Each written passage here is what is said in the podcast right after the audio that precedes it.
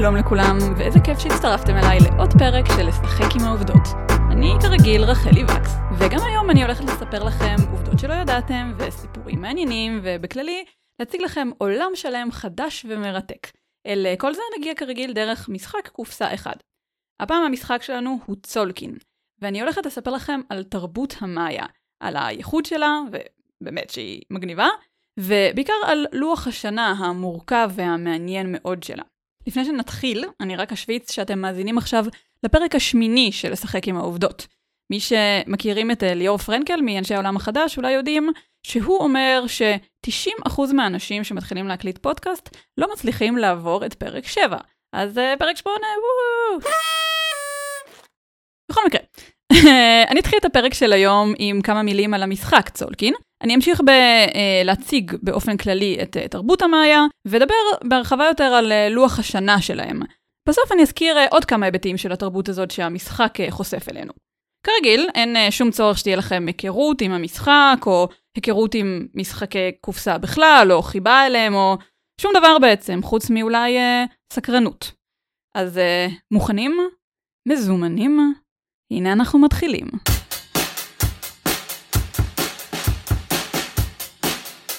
אז המשחק צולקין מאפשר לנו להיחשף לכמה היבטים מעניינים של תרבות המאיה. כל אחד ואחת מאיתנו משחקים שבט של המאיה, ואנחנו רוצים לעשות פעולות שמועילות לשבט שלנו. אנחנו אוספים uh, תירס ומשאבים כמו עץ ומתכות, אנחנו בונים uh, מבנים ומונומנטים, אנחנו מתקדמים בטכנולוגיה שלנו ומציעים uh, מנחות לאלים ומנסים לא להרגיז אותם, ומכל זה אנחנו משיגים uh, נקודות ניצחון ותהילת עולם. המשחק מעניין וייחודי במנגנון הפיזי שלו. במרכז הלוח יש מין אה, גלגל שיניים גדול כזה, ומסביבו יש עוד אה, חמישה גלגלי שיניים אה, קטנים יותר. אז במהלך המשחק אנחנו מסובבים את הגלגל הגדול, מה שגורם לזה שהגלגלים הקטנים מסתובבים ביחד איתו, כמו שגלגלי שיניים עושים. הגלגל השיניים הגדול הזה מייצג את הצולקין, שזה אחד מלוחות השנה של המאיה, שלשמם כאמור התכנסנו כאן היום. בכל תור מסובבים את הגלגל הגדול שלב אחד, ובעצם עובר יום אחד בלוח השנה ובמשחק. הגלגלים הקטנים שהגלגל הגדול מסובב הם uh, חמש ערים שונות ומוכרות של המאיה. אנחנו שמים את העובדים שלנו על uh, גלגלי השיניים של הערים כדי שהם יבצעו בערים האלה פעולות, ואנחנו צריכים לחכות כמה ימים במשחק כדי שהפעולות האלה יתבצעו, עד שהעובד שלנו בעצם uh, מגיע למקום הנכון בעיר על גבי גלגלי השיניים המסתובבים. זה מגניב, בתכלס, זה מנגנון מגניב. המשחק הוא כן קצת מורכב, בעיקר יש בו הרבה דרכי פעולה אפשריות שונות שאפשר לנקוט בהם כדי להשיג נקודות, ומהלכים יחסית מוגבלים, כי כל דבר שאנחנו רוצים לעשות שהוא מעבר לפעולה הממש בסיסית של לשים עובד אחד בהתחלה של גלגל, כל דבר אקסטרה כזה עולה לנו לא מעט תירס, שתירס זה המשאב המרכזי במשחק. אבל אני מכירה גם שחקנים מתחילים שכן הצליחו להסתדר וליהנות מהמשחק הזה.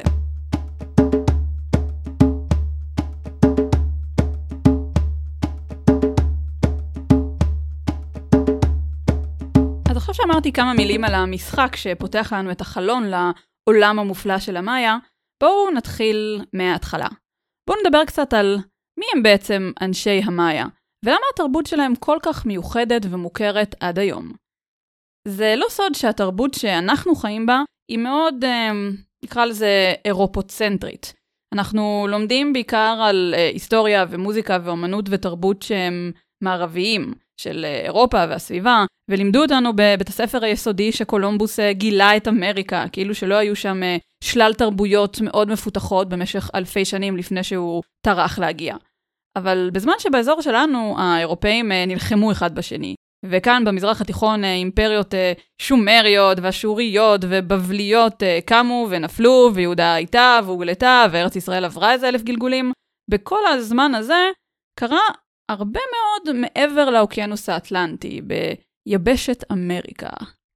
אם נחזור ממש אחורה, לאדם הקדמון, אבות אבותינו של כולנו התחילו כידוע באפריקה, ומתישהו יצאו משם בהדרגה. לאט לאט, על פני דורות, והתפשטו אל כל פינות הגלובוס. יש את בני אדם שהגיעו לאירופה הקרה, והאור שלהם הלך והתבהר עם הדורות. יש את אלה שהגיעו לאסיה.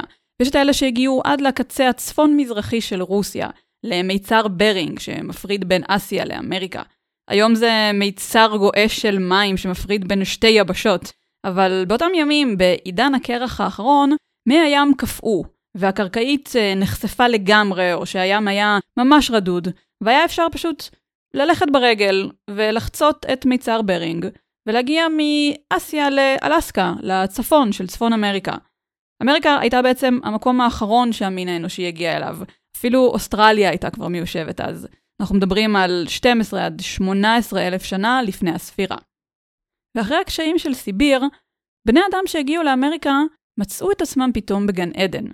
עם השנים והדורות הם התפשטו ברחבי צפון ומרכז ודרום אמריקה, והקימו שם תרבויות שלמות ומפותחות ומופלאות, ושונות מאוד מאלה שהתפתחו אצל בני האדם הרחוקים שהיו ביבשות האחרות, אלה שהם איבדו איתם קשר דורות לפני כן, במיוחד כשתקופת הקרח התחילה לחלוף, ובין אמריקה לאסיה הפרידו מים. ההתיישבות באמריקה התחילה עם תרבויות של אדם קדמון. הם צדו המון, הם הכחידו המון בעלי חיים ייחודיים שחיו שם באזור, בעיקר יונקים גדולים, שלא היו רגילים לנוכחות של האדם, שכאמור הגיע לשם מאוחר יחסית.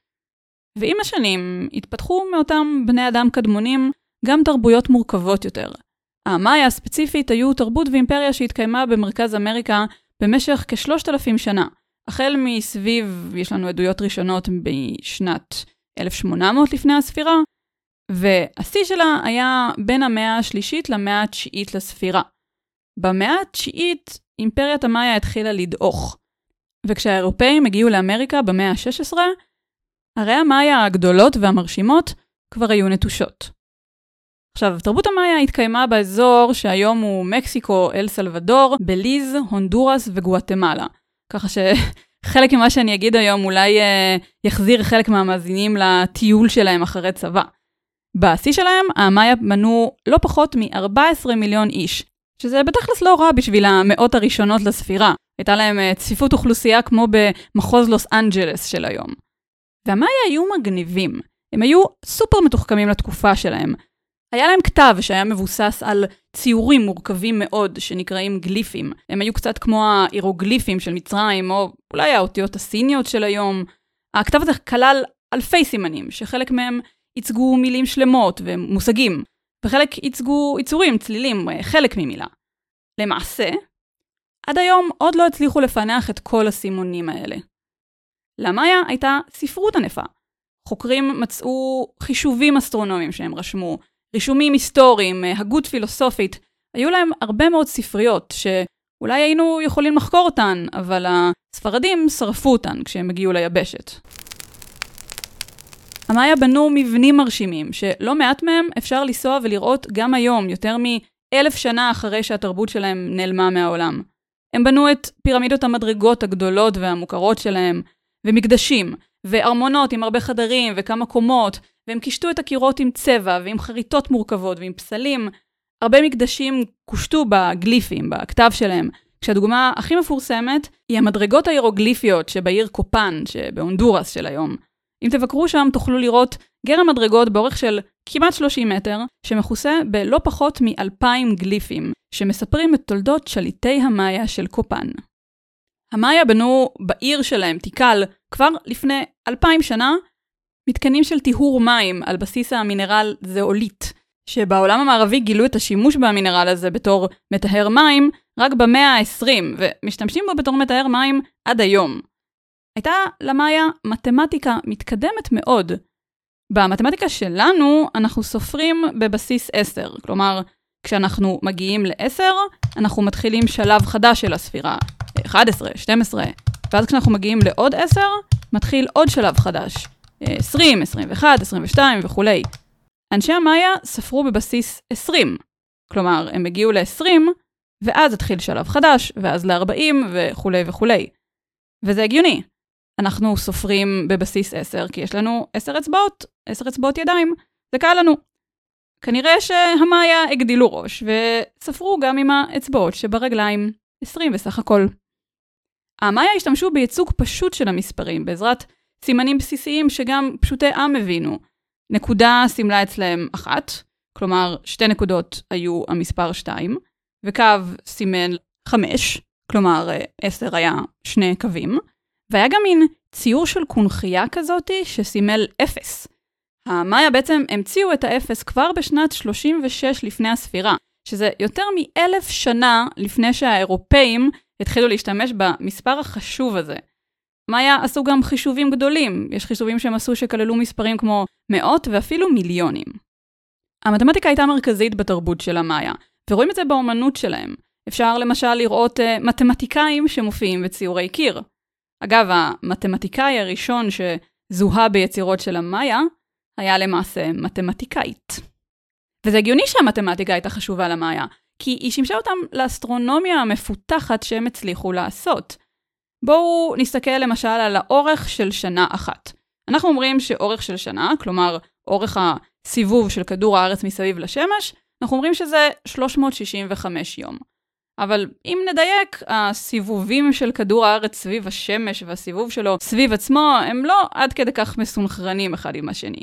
ובעצם האורך המדויק של שנה הוא משהו כמו 365 יום ורבע. עכשיו, אנשי המאיה הגיעו בחישובים שלהם ממש קרוב לאורך המדויק של השנה.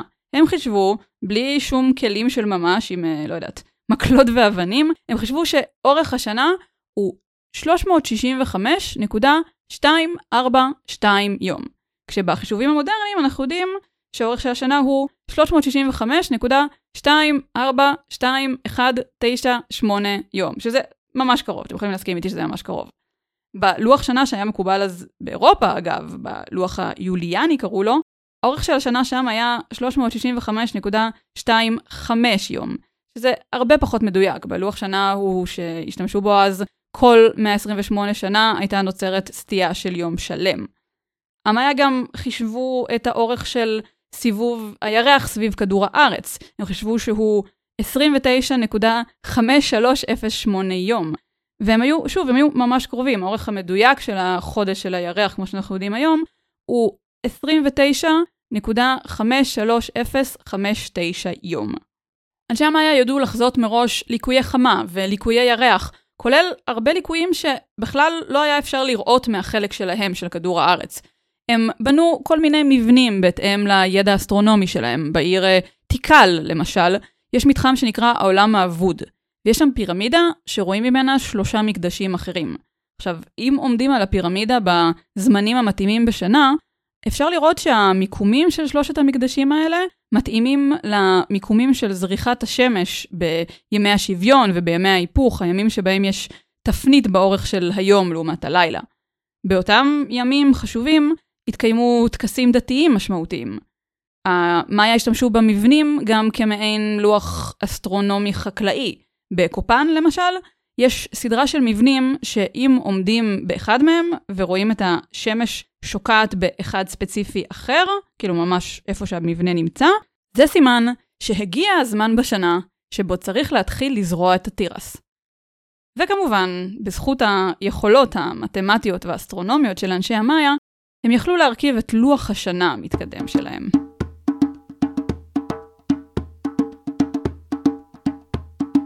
לוח השנה של המאיה הוא בלי ספק אחד ההיבטים הכי מפורסמים של התרבות הזו, וכאמור הוא המוטיב המרכזי של המשחק צולקין. למעשה, היו למאיה שלושה לוחות שנה שהם משתלבים ביחד. לוח השנה הראשון מביניהם הוא ההאב, לוח שכולל בסך הכל 365 יום, בדומה ללוח השנה שאנחנו משתמשים בו. המאיה ידעו כמובן שהלוח הזה לא מסונכרן לגמרי עם הסיבוב של כדור הארץ. יש בהאב 18 חודשים, שכל אחד מהם כולל 20 יום, כאמור הם ספרו בבסיס 20, ויש גם עוד חודש קצרצר של חמישה ימים, שנקראו וייב. חמשת הימים האלה היו תקופה של מזל רע. השערים שבין העולם שלנו לעולם התחתון היטשטשו בימים האלה. הישויות הרעות יכלו לגרום לאסונות. ולאנשי המאיה היו מנהגים וטקסים שהיו מיוחדים לזמן הזה. למשל, הם לא יצאו מהבית ולא חפפו את השיער שלהם.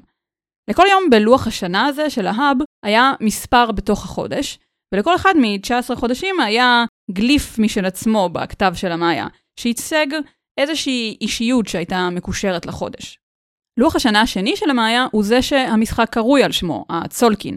המשמעות המילולית של המונח הזה היא חלוקת הימים, והוא בעצם לוח השנה ששימש כדי לקבוע מתי יהיו האירועים הדתיים והטקסיים. יש בו 260 יום, שמחולקים ל-20 תקופות, שוב 20, ככה שבכל תקופה יש 13 יום. לכל יום יש מספר, מ-1 עד 13, וגליף כזה, שם שנלווה למספר, מתוך מחזור של 20 שמות אפשריים. במשחק אגב יש רק 26 יום, 26 סיבובים, כלומר רק שתי תקופות כאלה של 13 יום כל אחת, במקום שזה יהיה 20. אני מניחה שמשחק של 260 סיבובים היה יכול להיות uh, קצת ארוך. האורך הכולל של הצולקין, של לוח השנה כולו, אמרנו 260 יום, זה תשעה חודשים של הירח, שזה גם הרי האורך של ההיריון האנושי. האורך שלו קשור גם לזמנים שבהם השמש מגיעה לזנית, שזו הנקודה שממש מעל הראש כשאתם עומדים בחוץ, והוא קשור גם למחזור הגדילה של התירס. השילוב הזה של שני לוחות השנה יוצר מצב שבו לכל יום יש שם בהאב ושם בצולקין. והם יוצרים שילובים ביניהם שיוצרים בעצם מחזור נוסף של 52 שנה. כלומר, המצב שבו אנחנו נמצאים ביום האב X וגם ביום צולקין Y, חוזר על עצמו כל 52 שנים של 365 יום. יש ייצוג מקובל של הימים גם בתוך הצולקין עצמו וגם בעיקר באינטראקציה בין הצולקין להאב, יש ייצוג מקובל של גלגלים, של גלגלי שיניים, שכשאחד מסתובב, כולם מסתובבים. זה בעצם מראה את הסינכרון, את התיאום הזה בין אה, שני לוחות השנה ובתוך לוחות השנה האלה עצמם, ממש כמו במשחק. לוח השנה השלישי של המאיה הוא הספירה הארוכה. והוא משמש למקרים שבהם רוצים לספור לאורך שנים, והרבה שנים, יותר מה-52 שהשילוב הזה של ההאב והצולקין נותן לנו. יש בו יחידות שדומות לימים ולחודשים ולשנים, רק שהן, אה, כמו שאולי אה, כבר ציפיתם שיקרה, הן בבסיס של 20. אז ווינל uh, אחד בלוח השנה הזה הוא 20 ימים, למשל. זה כמו מין חודש כזה, הווינל. יוצא הדופן היחיד מבין היחידות זמן בלוח השנה שהוא הספירה הארוכה, הוא האתון, שהוא קצת כמו שנה באיזשהו מקום, והוא כולל לא 20, אלא 18 ווינלים, שזה בעצם 360 יום. כאילו האתון שלהם הוא קצת יותר קרוב ל-365 יום שהם המחזור של ההאב, כמו שאמרנו. היחידה הכי גדולה בספירה הארוכה היא הבקטון, שהיא בעצם 144 אלף יום. הספירה הארוכה כוללת בסך הכל 13 בקטון, שהם 5,125.36 שנה. עכשיו, כאן יש לנו משהו מעניין שמתקשר לפאניקה עולמית שסביר להניח ששמעתם עליה, או אפילו סבלתם ממנה. על פי האמונה של המאיה, העולם נוצר ביום ספציפי, שבתאריכים שלנו הוא ה-11 באוגוסט בשנת 3,114 לפני הספירה. הספירה הארוכה הזאת מתחילה מהתאריך הזה, ואמרנו שהיא כוללת 13 בקטון, אז הבקטון ה-13 הסתיים 5,125.36 שנה אחרי התאריך הזה של בריאת העולם. זה יצא, כמו שחלקכם אולי זוכרים, ב-21 בדצמבר 2012.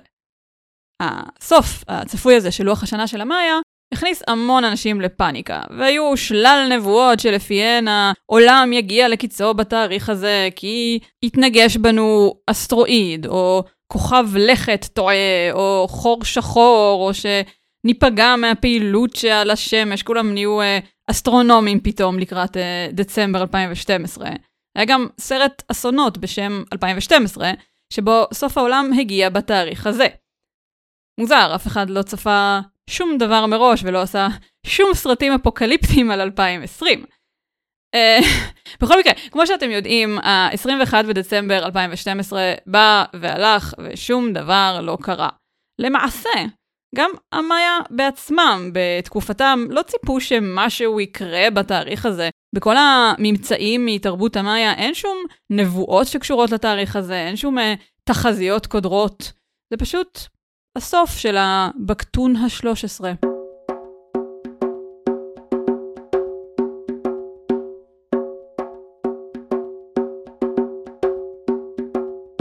חוץ מלוח השנה, אפשר לראות במשחק צולקין עוד כמה מהמאפיינים העיקריים של תרבות המאיה. תסתכלו למשל על התירס, שהוא משאב מרכזי מאוד במשחק, וגם במציאות, במידה לא מבוטלת עד היום. לתושבים הקדומים של אמריקה לא הייתה את החיטה שהביאה למערב לחם, ולא היו להם חיות משק כמו פרות וסוסים. הם כאמור השמידו את רוב בעלי החיים הגדולים לפחות שהיו ביבשת לפני שהם הגיעו. היו להם רק אלפקות ולמות, שהן הרבה יותר מוגבלות במה שהאדם יכול להפיק מהן. אבל היה להם תירס. זה היה הבסיס של התזונה שלהם, יחד עם קצת אה, שועית ודלת. למעשה, לפי המיתולוגיה של המאיה, האדם נברא מתירס. אנחנו למעשה אנשי תירס. יש אגב, ממש כרגע במוזיאון ישראל, יש תערוכה על אלוהי התירס, מתרבויות אמריקה הקדומות ועד היום. אפשר לראות בה יפה את הפסלונים העתיקים של אלילי התירס שאנשים יצרו, ואיך התירס היה מרכזי, ממש תפסו את העולם כסוג של תירס, מיפו אותו לפי התירס. אפשר לראות כמה התירס והאלילים שלו היו מרכזיים בתרבות של אמריקה, וזה הגיוני. האנשים רצו לאכול, והם סגדו לאלים, למי שהם האמינו, שמביאים להם את המזון הבסיסי שלהם. אגב, לא היה לתושבים הקדומים של אמריקה קל להגיע למצב שבו הם יכלו להסתמך על התירס כמקור התזונה העיקרי שלהם. עכשיו, כדי להבין את זה, צריך לזכור שהרבה, או אולי אפילו כל הפירות והירקות שאנחנו אוכלים היום, במערב, במזרח, בכל מקום, הרבה מהפירות והירקות האלה התחילו עם זן בר, זן טבעי אפשר לקרוא לזה, שהוא שונה לגמרי. ובעצם במהלך המהפכה החקלאית, וגם אחריה במידה מסוימת עד היום, בני אדם עשו הרבה מאוד ברירה מלאכותית על הפירות והירקות האלה, כדי שהם יגיעו למצב האידיאלי לאדם שהם אה, נמצאים בהם היום. התירס התחיל באמריקה בתור מין בר בשם תאוסינט. המרחק בין התאוסינט הזה לתירס הוא גדול. התאוסינט הרבה יותר קטן מהתירס, ויותר דל, ויותר דל תזונתית גם. האמריקאים הקדומים בתרבויות השונות, הם היו צריכים אלפי שנים של ברירה מלאכותית כדי ליצור מהתאוסינט את התירס המרשים והמזין של ימינו. למעשה יש חוקרים שסבורים שהעובדה שלקח לאמריקאים הקדומים כל כך הרבה זמן ליצור את מקור המזון העיקרי שלהם, שזו סיבה עיקרית לזה שכשהתרבויות של אמריקה ושל אירופה נפגשו בסופו של דבר במאה ה-16, היה כזה פער ביניהן בהתפתחות הטכנולוגית. מאפיין מרכזי אחר של המאיה שמופיע במשחק, שאפיין גם תרבויות עתיקות אחרות באזור, הוא קורבנות האדם. במשחק יש לנו כביכול גולגלות מקריסטל, שאנחנו מקריבים במקדשים לשלושת האלים שבמשחק. במציאות, הראשים שנערפו בטקסים הדתיים של המאיה לא היו עשויים משום uh, קריסטל uh, מכובס, אלא מבשר ודם.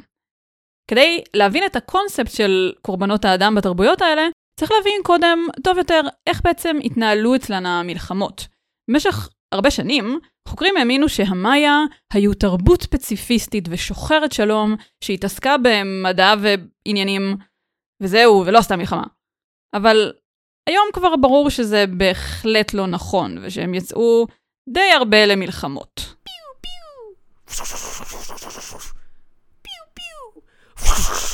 המלחמות האלה היו שונות מאלה שאנחנו מכירים היום.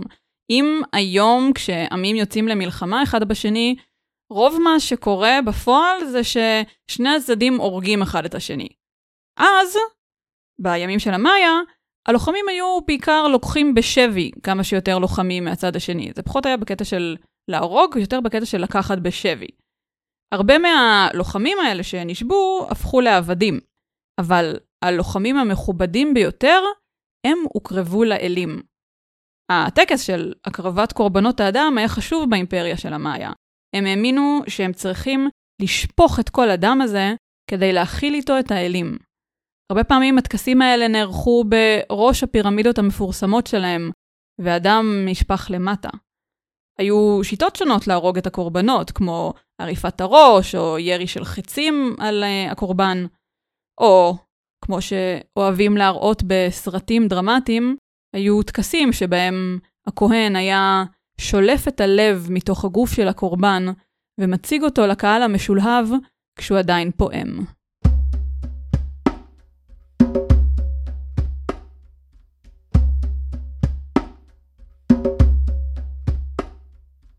ובסוף, תרבות המאיה נעלמה. הרבה לפני שהספרדים הגיעו ליבשת אמריקה, אפשר לראות על פי ממצאים ארכיאולוגיים מהמאה העשירית לספירה, שערי המאיה ננטשו ושפסלים ומצבות נהרסו במכוון. חוקרים מניחים שהייתה תסיסה חברתית. יש חוקרים שחושבים שהמעמד הגבוה של הכוהנים הכביד יותר מדי על העם עם כל המקדשים שהם הכריחו אותם לבנות ועם המיסים שהם הטילו עליהם, אז העם התמרד ורצח הרבה מהכוהנים ועזב את הערים. עדויות חדשות יותר מצביעות על זה שהיו שם באזור שלוש שנים של בצורת קשה, ומאגרי המים הידלדלו, שזה מאוד לא טיפוסי לאזור הזה, זה לא ארץ ישראל שם, זה אזור טרופי. הכוהנים היו אחראים על זה שהאלים יהיו מרוצים ויספקו אקלים סבבה, אז כשזה לא קרה, הזעם היה מופנה כלפיהם, כלפי הכוהנים. וכשהאנשים השמידו את הכוהנים שלהם, שהכוהנים היו אלה שהידע המדעי היה אצלם, אז גם כשהגשמים חזרו, האנשים כבר לא ידעו איך לנהל את העיר שלהם. יש חוקרים אחרים שחושבים שיש הסברים אחרים, יכול להיות שיש גם כמה הסברים שנכונים בו זמנית. יש חוקרים שחושבים שהם ניצלו יותר מדי את האדמה שלהם, עד שהם כבר לא יכלו לגדל עליה תירס, או שהם אה, נלחמו יותר מדי אחד בשני, עד שזה הוביל להרס הדדי. מה שבטוח, האימפריה האדירה נעלמה מעל פני האדמה. אבל לא לגמרי. כלומר, אנשים שמשתייכים לעמי המאיה חיים גם היום, במאה ה-21. הם צאצאים של אנשי האימפריה האדירה ההיא, והם המשיכו לשמור על תרבות המאיה גם כשהערים הגדולות ננטשו במאה העשירית, וגם כשהספרדים הגיעו וניצרו כמעט את כולם, וגם ממש עכשיו. היום חיים במרכז אמריקה סביב ה-6 מיליון אנשי מאיה. הם מדברים שפות מאיה כשפה העיקרית שלהם. הם מגדלים תירס ושומרים על המנהגים של פעם בחקלאות ובמסחר. אנשי המאיה של היום גם משתמשים בלוחות השנה המסורתיים, ובעיקר בהאב ובצולקין. אז, עד כאן עוד פרק של לשחק עם העובדות. אני עדיין רחלי וקס, כמו בהתחלה, ואני מקווה שנהניתם מהסאונד הסופר משודרג שהיה לנו פה היום, וכן, אתם יכולים להתרגל לזה.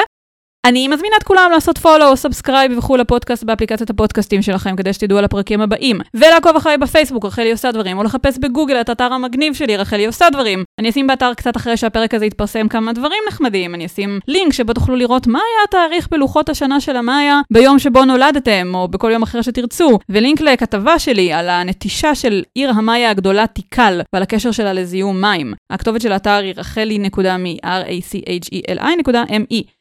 אם עשיתי לכם חשק לקנות סולקין, יש לינק חמוד לאי-ביי בתיאור הפרק. ובחודש הבא אני אהיה כאן שוב עם עוד עולם תוכן מגניב שמשחק קופסה יציג לנו. זה הולך להיות משהו מאוד uh, ספציפי כזה, אני מקווה שתאהבו, אני אוהבת דברים מאוד uh, ספציפיים כאלה.